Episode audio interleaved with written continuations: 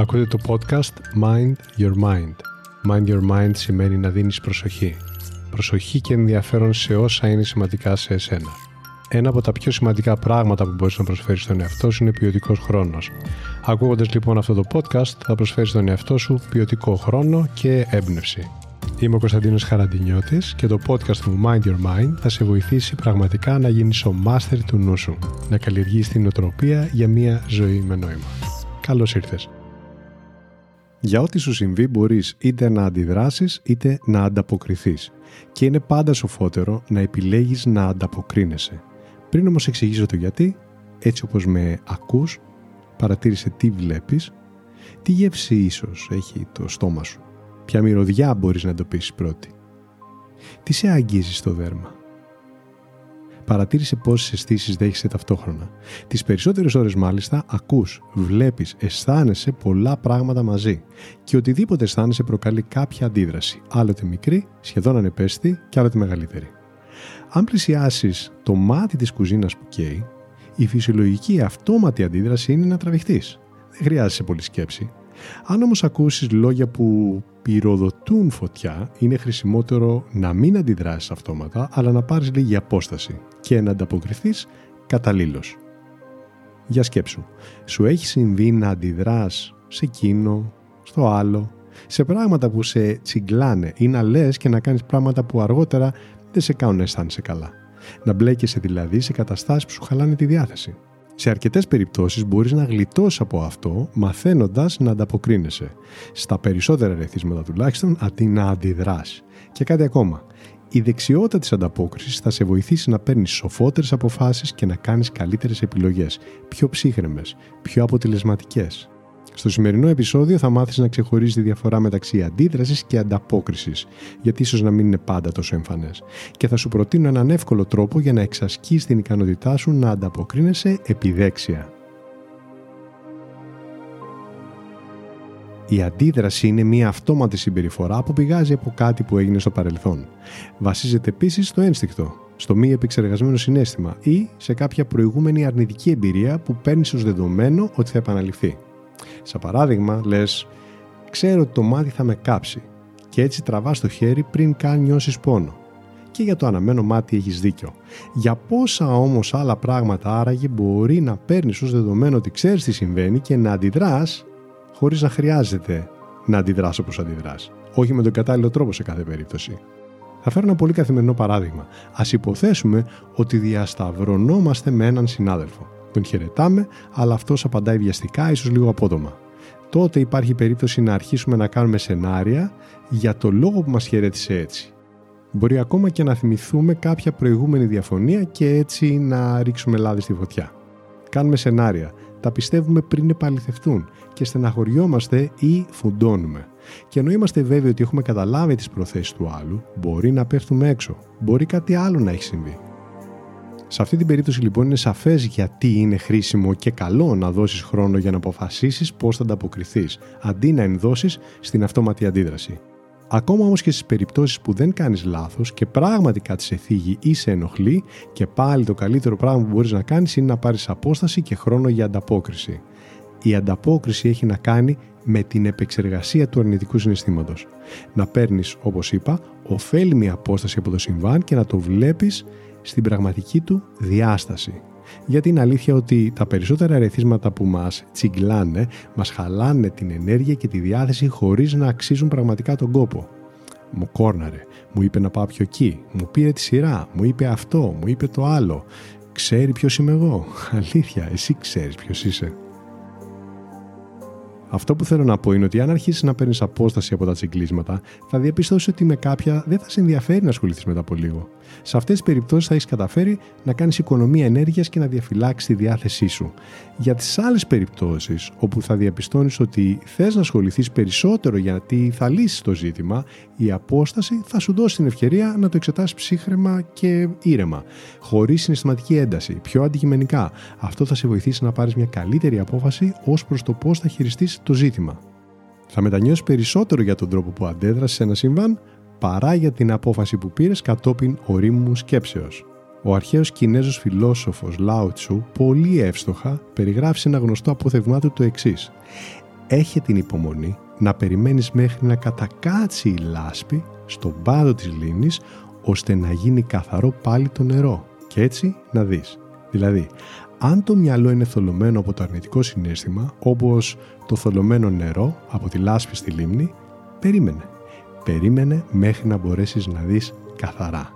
Για σκέψου τι αποτελέσματα θα πάρεις αν αρχίσεις να καλλιεργείς αυτή τη συμπεριφορά; Πώς πιστεύεις θα σε ωφελεί στην προσωπική και στην επαγγελματική σου ζωή; Τι αντίκτυπο λες θα έχει στην προσωπική σου ηρεμία; Όποιος έχει επιλέξει να καλλιεργήσει την ικανότητά του να ανταποκρίνεται αντί να αντιδρά, έχει βγει κερδισμένος. Το γνωρίζω από προσωπική εμπειρία. Είναι από τα πιο σημαντικά πράγματα που έχω διδαχτεί. Σε πλαίσιο περιβάλλον όπου ασκούμουν στο διαλογισμό, ένα από τα πιο χρήσιμα πράγματα τα οποία έμαθα για να μπορέσω να πάω πιο βαθιά στο μυαλό μέσα ήταν να κάνω παύσεις και να μην αντιδρώ, αλλά να ανταποκρίνομαι στην πρόκληση που το ίδιο το μυαλό μου μου έδινε μέσω των σκέψεων. Ήρθε η ώρα να ακούσεις πώς μπορείς από σήμερα κιόλας, αν το θες, να μάθεις να ανταποκρίνεις αποτελεσματικά. Το κλειδί είναι η αυτοπαρατήρηση, την οποία σου προτείνω να την εξασχίσεις με το διαλογισμό. Ο διαλογισμός σε βοηθά να διαπιστώσεις ότι εαυτό σου, με μεγάλο ε, είναι κάτι πολύ μεγαλύτερο από τη σκέψη και τα συναισθήματά σου. Σαν παράδειγμα, θα διαπιστώσεις πως όταν εμφανίζεται μέσα σου ο θυμός, δεν είσαι θυμωμένος, αλλά αισθάνεσαι θυμωμένος. Αυτή είναι μια πάρα πολύ σημαντική διάκριση. Ο θυμός ή το όποιο συνέστημα δεν είναι η ταυτότητά σου. Δεν είναι αυτό που είσαι, αλλά κάτι που εμφανίστηκε προσωρινά, κάτι που προσωρινά αισθάνεσαι. Μπορείς να το κρατήσεις, να το συντηρήσεις ή να το ανταλλάξεις με κάτι καλύτερο ή να το αφήσεις. Δική σου είναι η απόφαση. Μόλις λοιπόν συνειδητοποιήσεις ότι είσαι αυτός που παρατηρεί και μπορεί να επέμβει στη σκέψη του και όχι η ίδια του η σκέψη, θα μπορέσεις να ξεκινήσεις να παίρνεις απόσταση από τα συναισθήματα. Έτσι θα αποκτήσεις σιγά σιγά σε μεγάλο βαθμό τον έλεγχο της συμπεριφοράς σου. Στην πράξη σου προτείνω να κάνεις τακτικά, ιδανικά καθημερινά την εξής άσκηση. Κάθισε άνετα με την πλάτη ίσια και κλείσε απαλά τα μάτια σου. Συγκεντρώσου λίγες στιγμές στην εισπνοή και την εκπνοή. Είναι πάντα εκεί. Κάποια στιγμή θα σε επισκεφτεί η πρώτη σκέψη. Για δες ποια είναι. Αναγνώρισέ τη χωρίς να μπλακείς μαζί της. Χωρίς δηλαδή να αρχίσεις να την αναλύεις. Αφού την αναγνωρίσεις, πες της στην άκρη. Φύγε εσύ. Έχω δουλειά τώρα. Και συνέχισε την παρατήρησή σου. Κάποια στιγμή θα εμφανιστεί μια άλλη σκέψη. Μπορεί και η ίδια. Αναγνώρισέ την και πες της.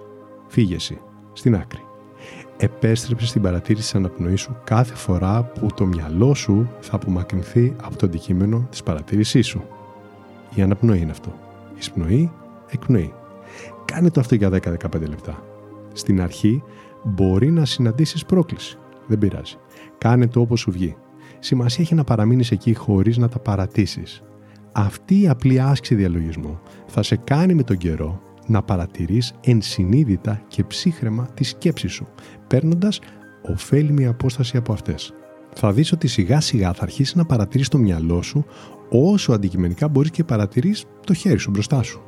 Επίσης, εσύ λες το χέρι σου τι θα κάνει. Δεν κάνει πράγματα από μόνο του.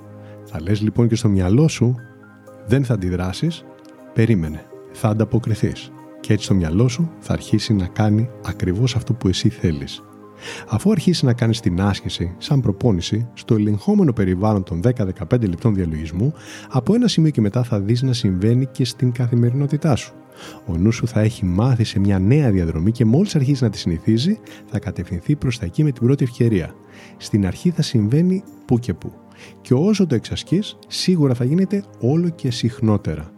Όταν βρεθείς στο σημείο που ενώ κάτι θα σε σκανδαλίσει, καταφέρεις να συγκρατήσεις την αντίδρασή σου και σκεφτείς δεν θα αντιδράσω, θα πάρω απόσταση, εφάρμοσε αυτά που έμαθες με το διαλογισμό στα εξής βήματα.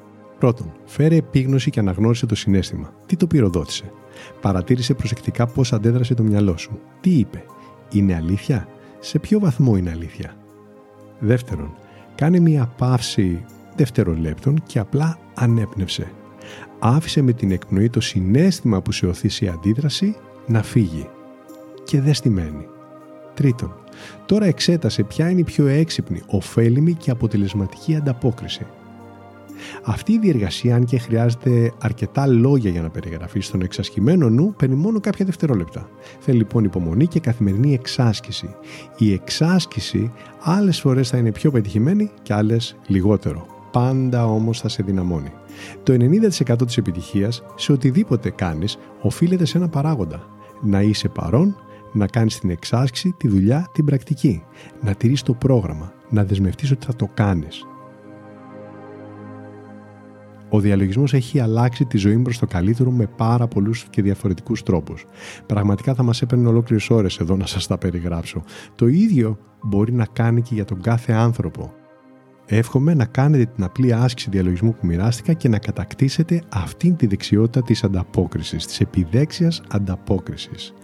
Αν επιθυμείτε να κάνετε μαζί μου live πρακτικές διαλογισμού, μπορείτε κάθε πέμπτη απόγευμα 6.30 με 7.30 να συμμετέχετε στις τάξεις διαλογισμού που προσφέρω. Θα βρείτε το link στην περιγραφή αυτού του podcast.